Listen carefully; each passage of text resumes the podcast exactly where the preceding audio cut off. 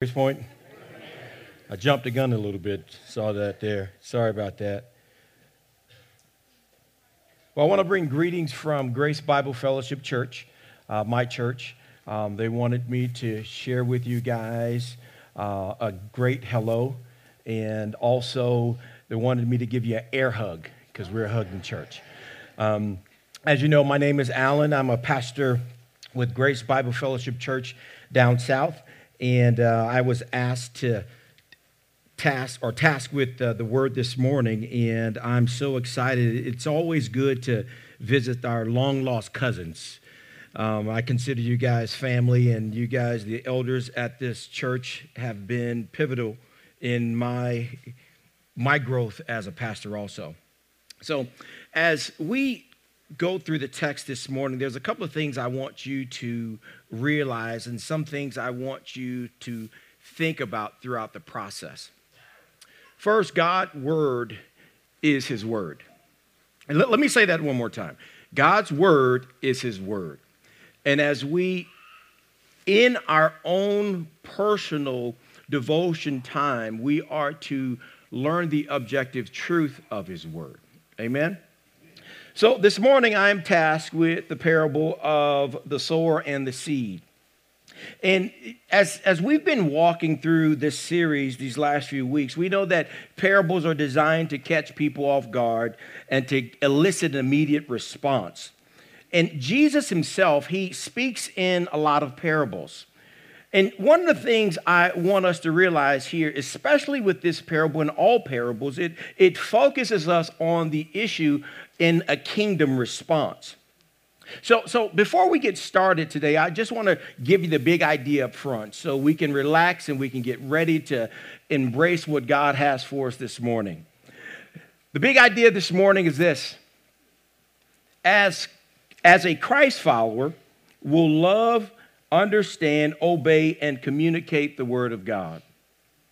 This parable this morning is the parable of the soils is designed to do literally one thing, and that is to make us observe and ask our own selves what kind of heart do we have? It is one of the preeminent passages of, of self examination. And the question I would ask, or I would have to ask myself, is how I receive God's word. And this passage makes it clear.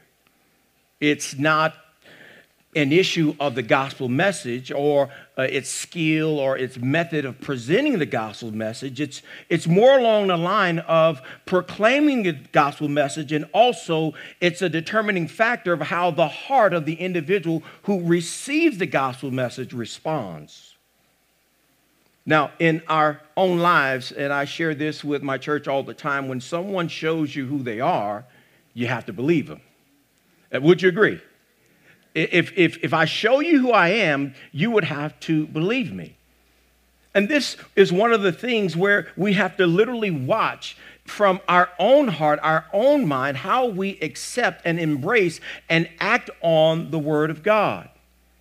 Paul says it clearly in 2 Corinthians chapter 13, verses 5. He, he says it this way examine yourselves to see whether you are in the faith. Test yourselves. Or do you not realize this about yourselves? That Jesus Christ is in you, unless indeed you fail to meet the test. Jesus made this criteria very clear. And it's a criteria of obedience and subjectiveness to and submissiveness to his word. When we hear God's word, we must act on it. I love what D.A. Carson says about this passage and I quote, he says, the parables of the soul not only says that the kingdom advances slowly and with varied responses to the proclamation of that kingdom, but implicitly challenges hearers to ask themselves what kind of soils they are. Some of us have been Christians for a long time. Some of, some of us have, have been on evangelistic outreaches. Some of us have been a part of ministries for a very long time. The question we must ask ourselves, and this is where we truly have to dig deep within our hearts how do we respond to God's word?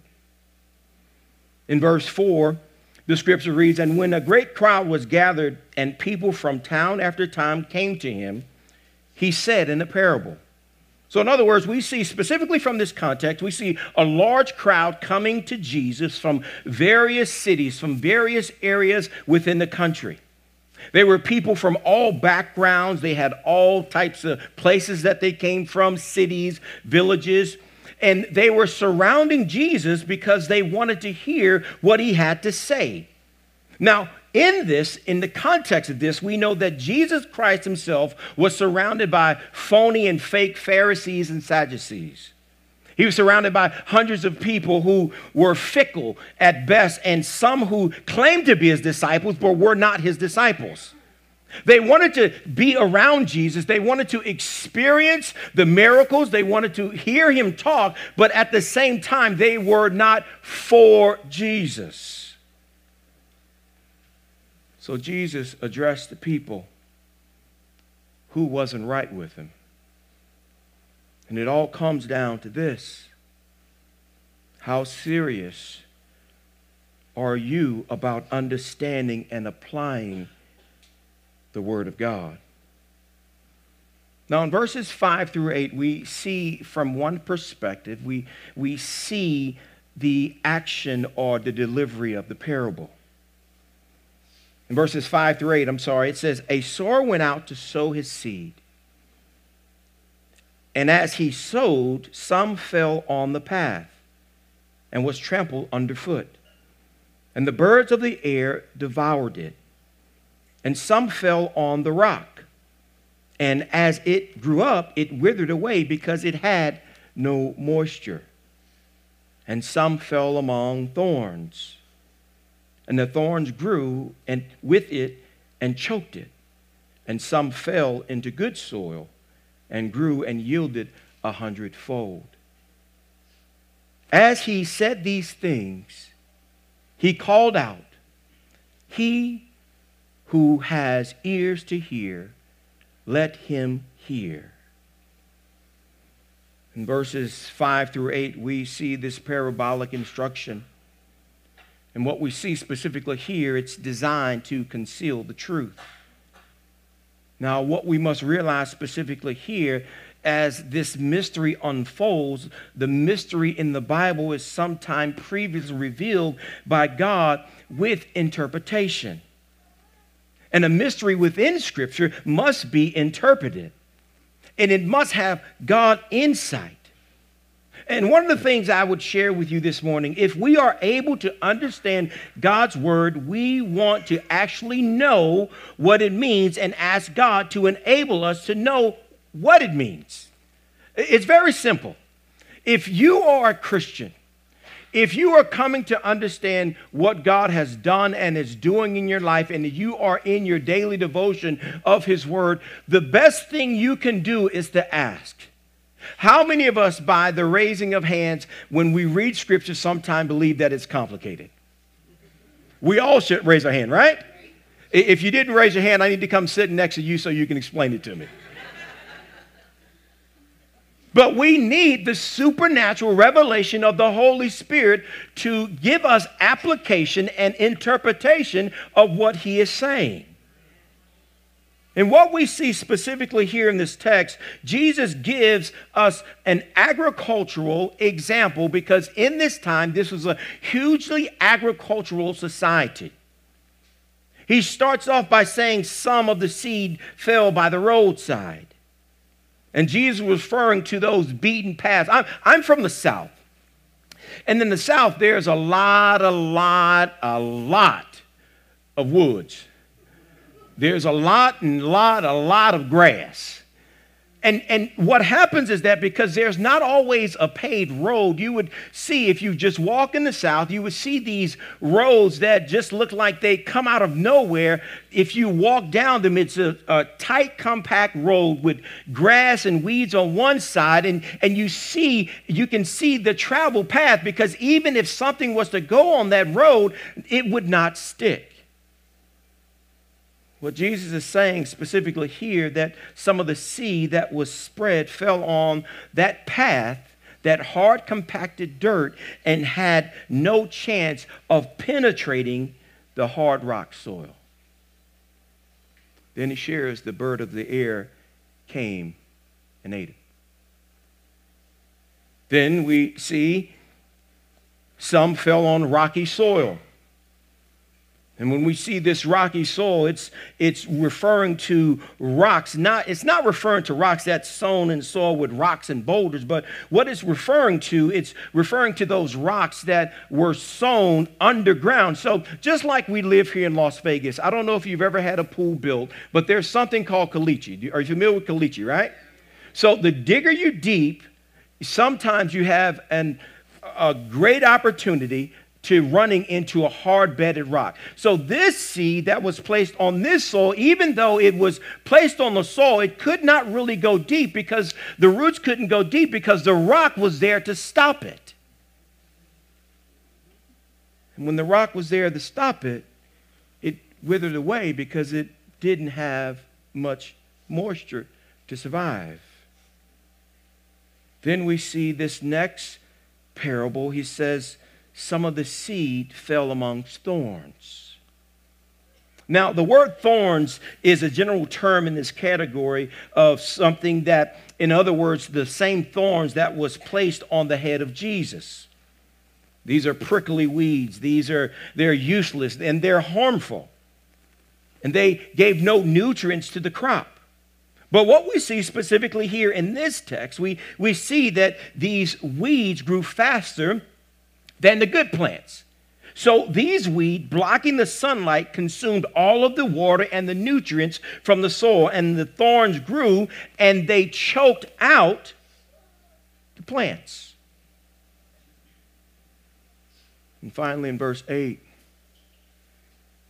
we see that Jesus himself was telling them a parable. And it's interesting, in the middle of the parable, he calls out, he who has ears to hear, let him hear. Now, I don't know about you, but I, I think there's a difference between listening and hearing. I heard my mother a lot growing up. Uh, you're guilty because you heard your mama a lot growing up. But did I listen to her? I would say no. There's a difference here. In, in this parable, and it is, it is situated right at this particular point where Jesus is saying, and he calls out, He who has ears to hear, let him hear. In order to hear, in order to have ears that hear, and actually understand God's word, we need God to sovereignly work in our lives, not only to make us hear, but also to work in our hearts and our minds to make us react.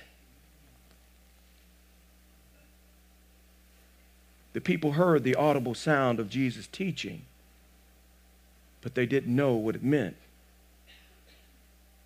we see that some of the seed managed to fall in the good soil and it grew. And we see this soil was soft and deep.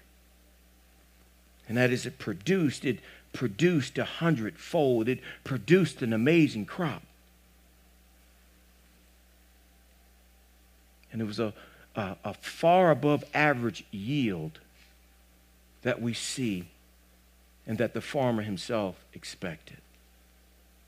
In verses 9 and 10, we read, it says, And when his disciples asked him what this parable meant, he said, To you it has been given, to know the secrets of the kingdom of God. But for others, they are in parables, so that seeing they may not see, and hearing they may not understand. Now, this is one of the things I love about a transparent relationship with Jesus. Jesus just got finished teaching. And as he just got finished teaching, his di- disciples themselves asked, What was the meaning? They were listening, they were a part, they were those folks who were around Jesus 24 7, and they lived with him 365.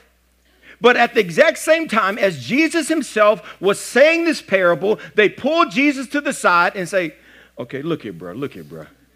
I, I don't understand what you're saying. And what we see specifically here, we see that interpretation must be granted by God and so that we can understand what He is really saying. Just like I would say at this time if, if you have been married for a long time, you and your wife have code language, right? You know your right code. Just look at your wife and say, Baby, I know your code. Go ahead. For those who marry, you married, don't do it yet. Don't do it yet. Do not do it. Stop it. Don't rush it. Wives, look at the husband and say, I know your code. I know your code. And what we see specifically here, the disciples themselves are, are asking Jesus, what did he mean by this? Jesus himself singled them out. Only they were supposed to know. And they were supposed to know the mysteries of the kingdom of God.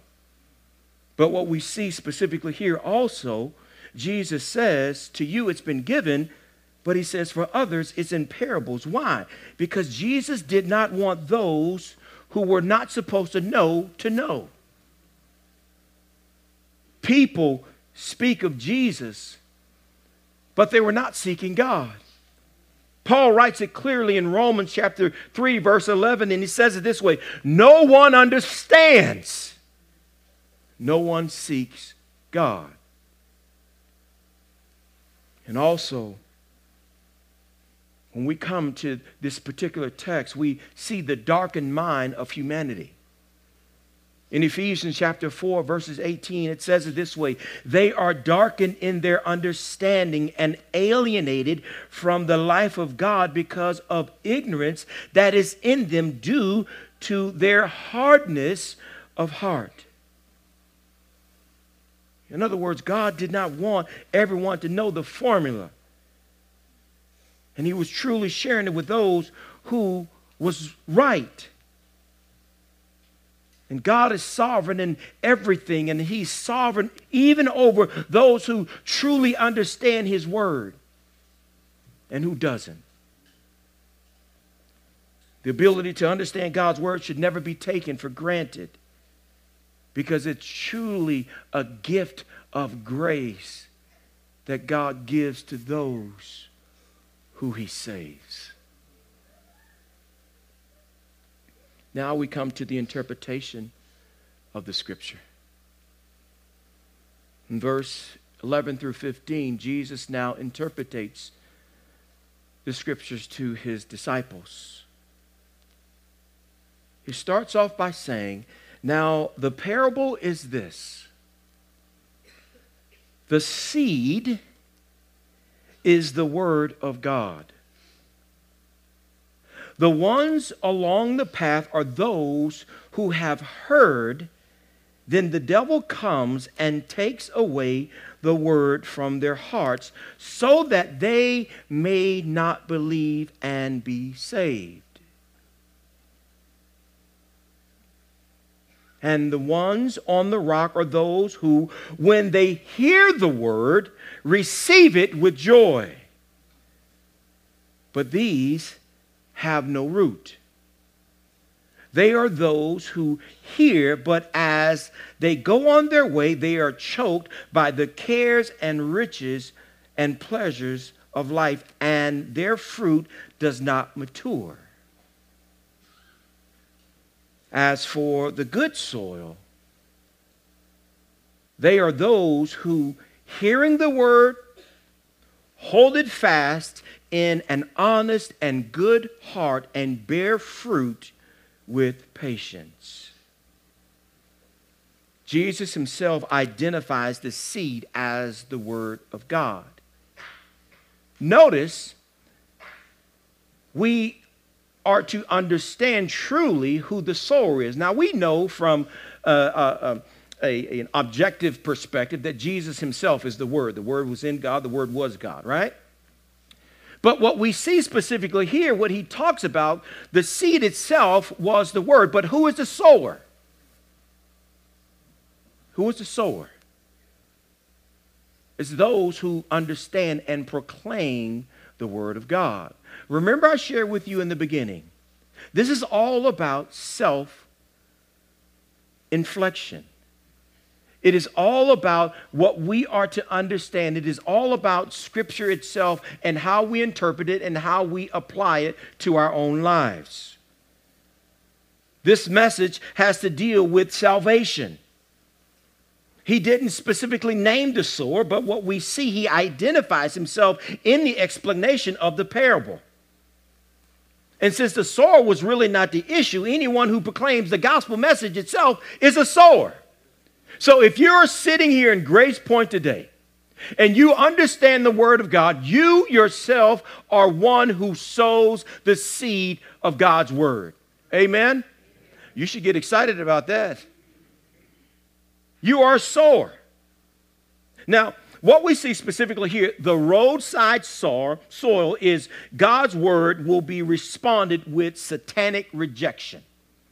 And what we mean when it says this roadside soil, and as Jesus is interpreting this, when the word goes forth honestly and accurately, Satan comes in and he comes by to take the word away. He starts in the heart. Now, this, I want to make sure we understand it from a presupposition. This word from, when we look at it in the Greek, it means from beside, not from within. See, whenever God's word is actually taught, Satan wants to cause people not to respond to it in their lives. In fact, when there is failure to respond to God's word, it is the devil's work himself. And Satan does this through proud and arrogant rejection in opposition to God's truth. Pharisees would hear the word taught and they would hear the truth, but they would proudly and arrogantly reject it. And people who were right with God, they humbly received God's word. Satan is out to, to bind the hearts and the minds from responding to God's word. And, and what we see specifically here is that Satan can do this even inside of the church. How many of us have been in church and we have plans, instead of listening to the preacher preach and the teacher teach, your mind goes. I know right now some of you are thinking about ribs. And I can tell by the laughter you are. Hot links, potato salad, chicken wings, greens, mac and cheese. I ain't talking about the stuff out the box. But how many of us hear God's word, and when we hear God's word, our mind is somewhere else?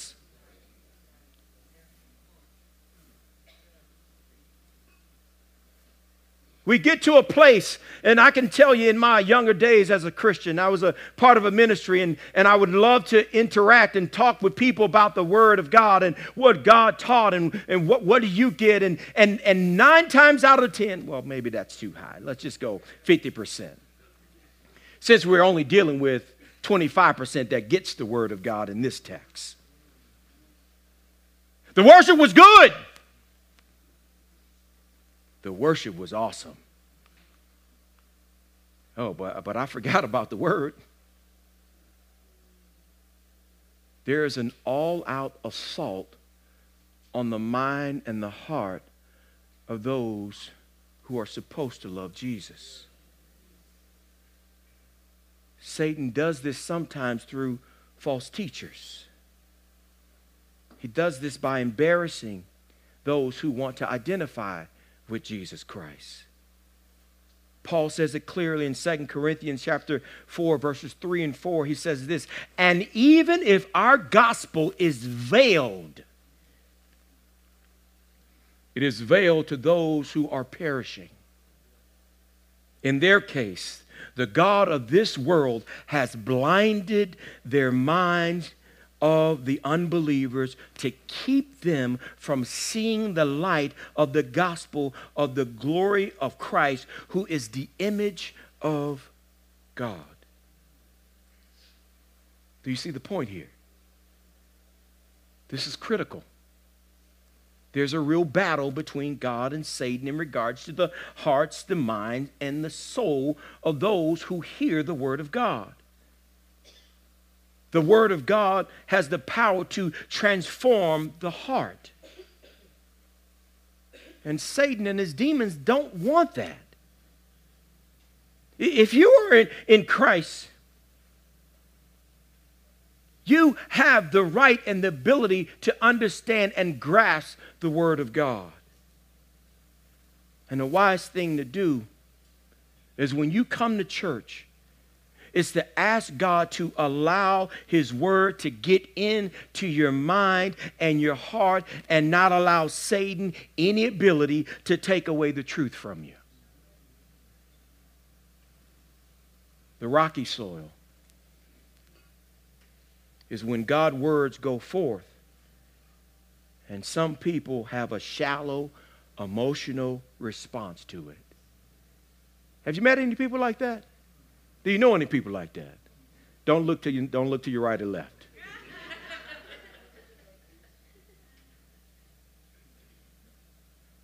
it is all about emotionalism.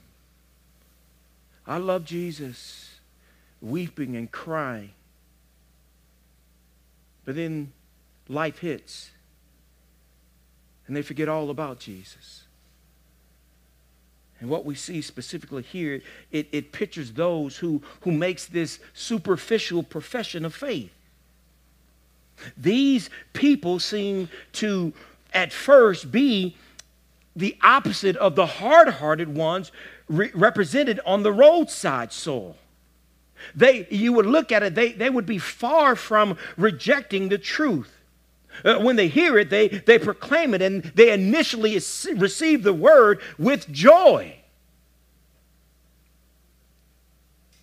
They are not only interested, but they're receptive. But their excitement doesn't last for long. See, the, the problem is, is since these have no firm root, they only believe for a while. I would share with you this way. In the life of a believer, perseverance marks genuine faith. Uh, let me say that one more time. In the life of a believer, perseverance marks genuine faith. We don't give up. We don't quit. We keep going and going and going. That is the mark of a true believer. When times when hard times hit us, we continue on. We continue to pursue. But with these folks, it is an emotional response. In other words, it's too heavy for me.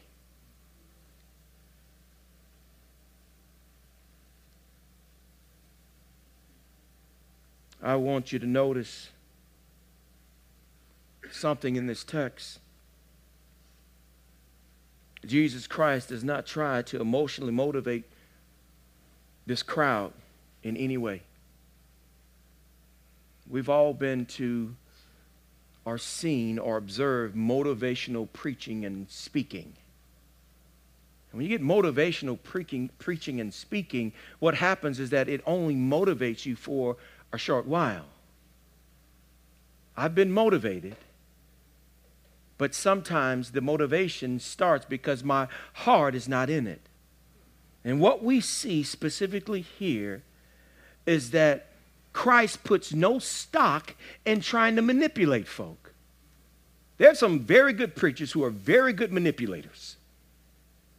And what happens is that because they are manipulators, they, they don't really have the heart of God. And, and what we see specifically here is that emotional responses prove nothing unless those responses line up with the Word of God.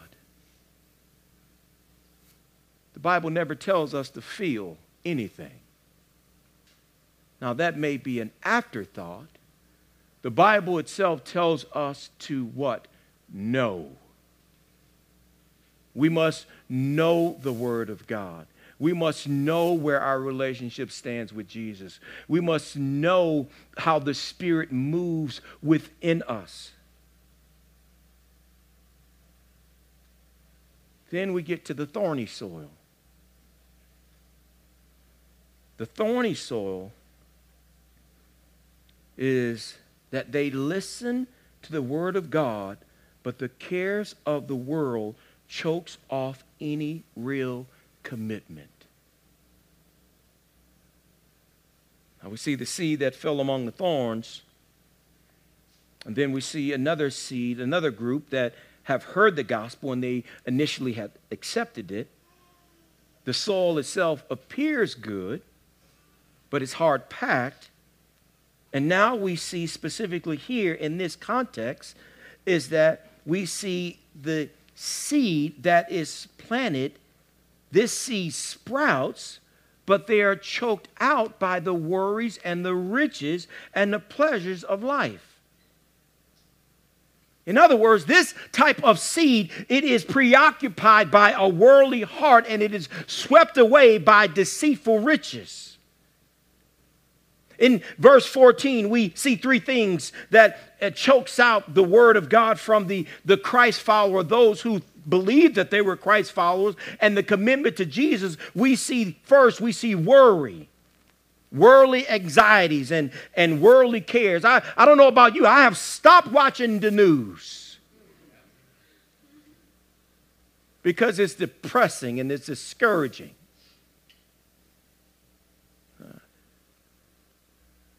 I lead an organization, and one of the conversations I had with one of the team members there, Pastor Allen, do you know what's going on with the banking system?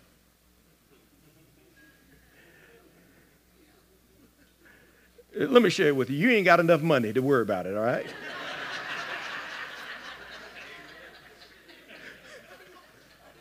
preach, Pastor, preach. You can't say amen, you got to say ouch. Oh, the world banking system, we're getting ready to go into this, this one world currency, and it's a sign of the time. Stop it.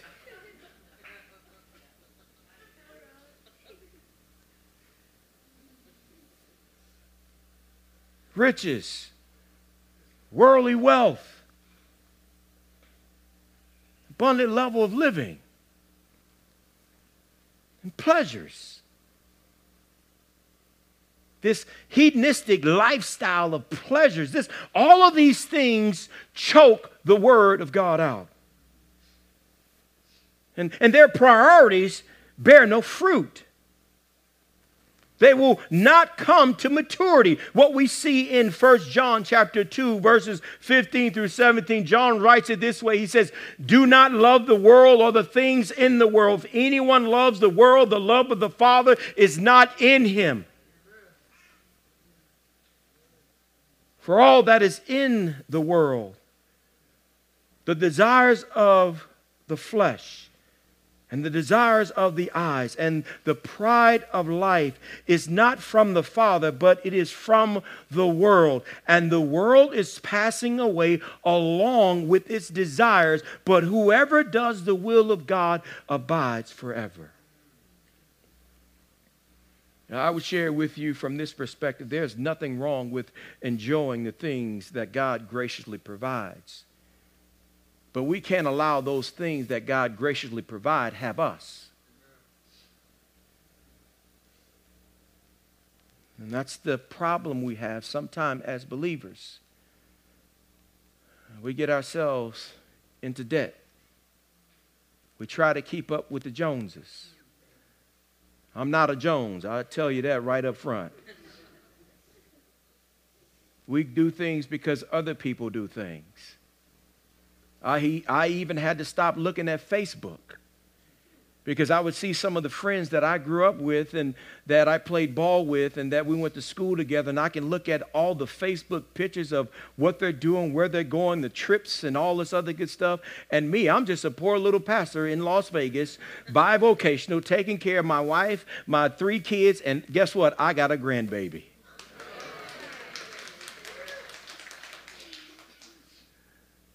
I'm Pop Pop's baby.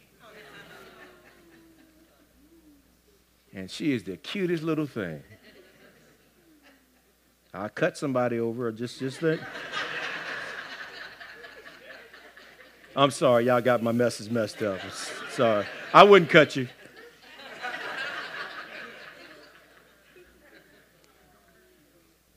But see, our priority is to seek the kingdom of God. There's nothing wrong with experiencing and having the things that God has given us, but when the things that God has given us have us, then that's an issue. And we seek things more than we seek God. The final response, and I, I will share with you this way the, the priority of the Christ follower is to seek first the kingdom and his righteousness, and all these things would be added to you. And this is where we understand the true value of the gospel one would willingly give up their possessions. I should be able to walk to you right now and say, hey, just write me a check. Look, by some of the laughs, that's not going to happen. but we should be able to hold those possessions that God gives us loosely. Now, what we get here is the good soil. The last response with the good souls, God's word will be responded with an honest commitment. In other words, what we see, this encompasses not only good works, but it, it's accompanied by salvation. And what we see specifically here, it's the attitude that the fruit produces.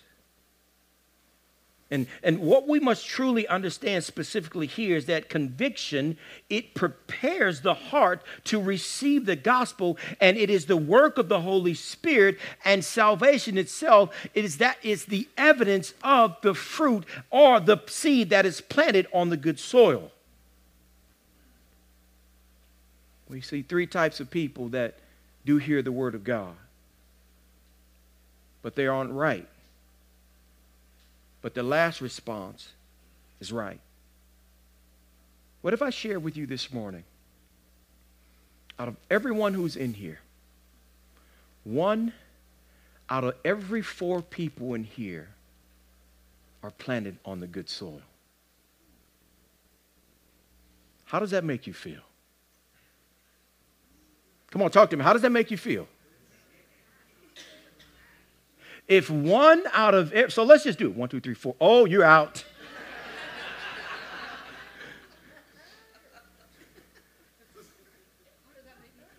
You're in. The other three are out.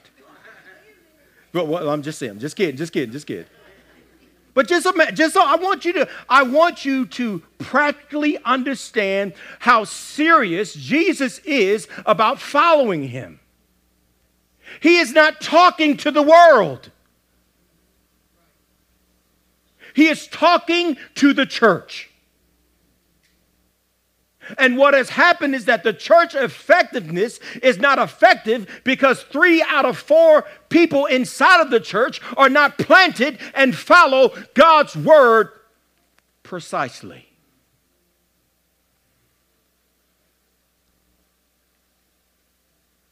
This parable, especially for those who are bearing fruit, they themselves give a hundredfold. And what we see specifically here in this text, one of the things I want to share with you, they bear fruit with patience. We live in an instant society. We live in a society where you can go and get and buy anything and everything you want. And because we live in that instant society, we think that our success in the gospel message should be instant.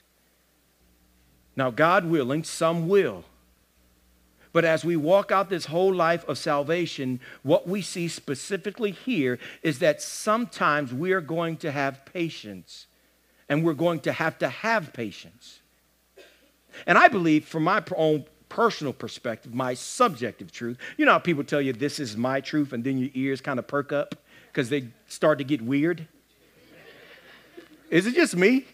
Have you ever heard somebody say, like, yeah, this is my truth? Well, if your truth don't align up with, sub- with the objective truth, your subjective truth is trash. Well, maybe I shouldn't say it like that. Maybe I should say it like a pastor. Let me just say it like a pastor. Well, if your subjective truth does not line up with objective truth, then your truth is trash ish.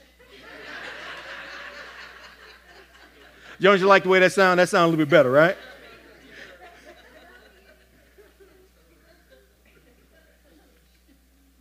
But the fruit that will be responded will be responded with patience.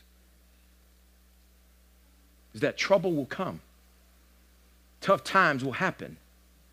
All those things that we've experienced will take place from one perspective and will take place in our lives. But it is that perseverance and the patience that keeps us and validates our salvation.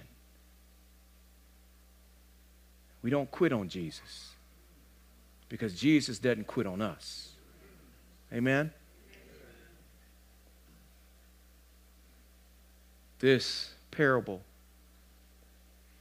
will cause those with a right mind and with the right heart to do some honest self analysis. That is my hope this morning. I, I, hope that as we've walked through this text, that as we leave today, we would do an honest self analysis of our walk with Jesus and allow Jesus to tell us what we're doing right and what we're doing wrong. Amen? Father, we're so grateful that you've allowed us to come together this morning.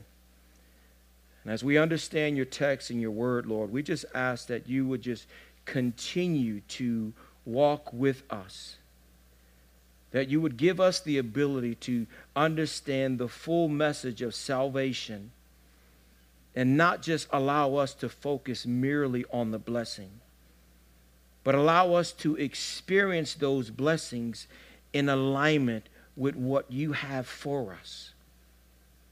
We know in this text that the soul represents four types of soul, and it represents the conditions of the souls of the individuals who hear the gospel. But my de- desire, Lord God, is that we would be those individuals who would not only hear the word, but we will be planted in the word, and we would bear fruit a hundredfold. It is in Jesus' mighty name we all say, Amen.